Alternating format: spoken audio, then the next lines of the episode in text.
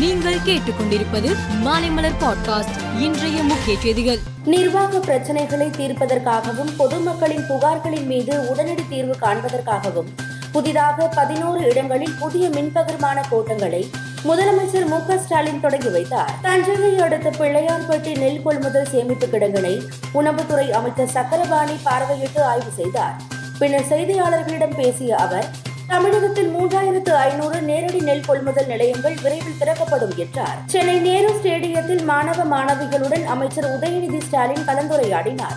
அப்போது பேசிய அவர் திமுகவின் தேர்தல் அறிக்கையில் கூறியபடி ஒவ்வொரு தொகுதிக்கும் ஒரு மினி ஸ்டேடியம் அமைப்பதற்கு நடவடிக்கை எடுப்பதாக தெரிவித்தார். மின் இணைப்பு எண்ணுடன் ஆதார் எண்ணை இணைக்க வரும் முப்பத்தி ஒன்றாம் தேதி வரை அவகாசம் வழங்கப்பட்டிருப்பதாக அமைச்சர் செந்தில் பாலாஜி தெரிவித்தார்.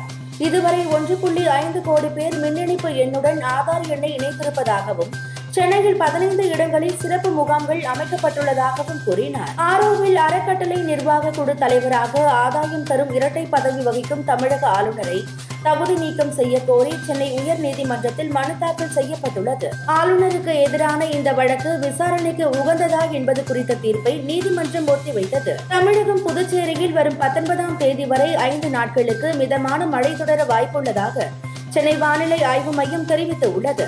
வங்கக்கடல் மற்றும் அரபிக்கடலில் சூறைக்காற்று வீசும் என்பதால் மீனவர்கள் கடலுக்கு செல்ல வேண்டாம் எனவும் வானிலை ஆய்வு மையம் எச்சரிக்கை விடுத்துள்ளது. துபாயில் இருந்து கேரளாவின் கொச்சி விமான நிலையத்திற்கு வந்த விமானத்தில் கடத்தி வரப்பட்ட ஒன்று புள்ளி இரண்டு எட்டு கோடி ரூபாய் மதிப்புள்ள தங்கத்தை அதிகாரிகள் பறிமுதல் செய்தனர். தங்கத்தை கேப்சியூல் வடிவில் உடலுக்குள் மறைத்து கடத்தி வந்த மூன்று பேர் சிக்கியுள்ளனர். சீனாவில் மீண்டும் கொரோனா வேகமாக பரவி வரும் நிலையில் காய்ச்சல் கிளினிக்குகளை திறக்க அந்நாட்டு அரசு முடிவு செய்தது. அதன்படி அங்குள்ள நாற்பத்தி ஏழு பொது மருத்துவமனைகளில் பதினான்காயிரம் காய்ச்சல் கிளினிக்குகள் சமுதாய மருத்துவமனைகளில் முப்பத்தோராயிரம் கிளினிக்குகள் திறக்கப்பட்டு உள்ளன. பாதிக்கப்பட்டவர்கள் இந்த கிளினிக்குகளை பயன்படுத்திக் கொள்ளுமாறு அரசு கேட்டுக் கொண்டுள்ளது. வங்காளதேசத்திற்கு எதிரான முதல் டெஸ்ட் கிரிக்கெட் போட்டியில் முதலில் பேட்டிங் செய்த இந்தியா முதல் இன்னிங்ஸில் நானூற்று நான்கு ரன்கள் சேர்த்து ஆல் அவுட் ஆனது. அதிகபட்சமாக புஜாரா தொன்னூறு ரன்கள் அடித்தார். ஸ்ரேயா ஷையர் எண்பத்து ஆறு ரன்களும் அஸ்வின் ஐம்பத்தி எட்டு ரன்களும் சேர்த்தனர். உலகக்கோப்பை கால்பந்து அரையிறுதிப் போட்டியில் பிரான்ஸ் அணியிடம் மொராக்கோ அணி தோல்வியை தழுவியது. இந்த தோல்வியை ஜீரணிக்க முடியாத மொராக்கோ ரசிகர்கள் பிரான்ஸ் மற்றும் பெல்ஜியத்தில் வன்முறையில் இறங்கினார்கள்.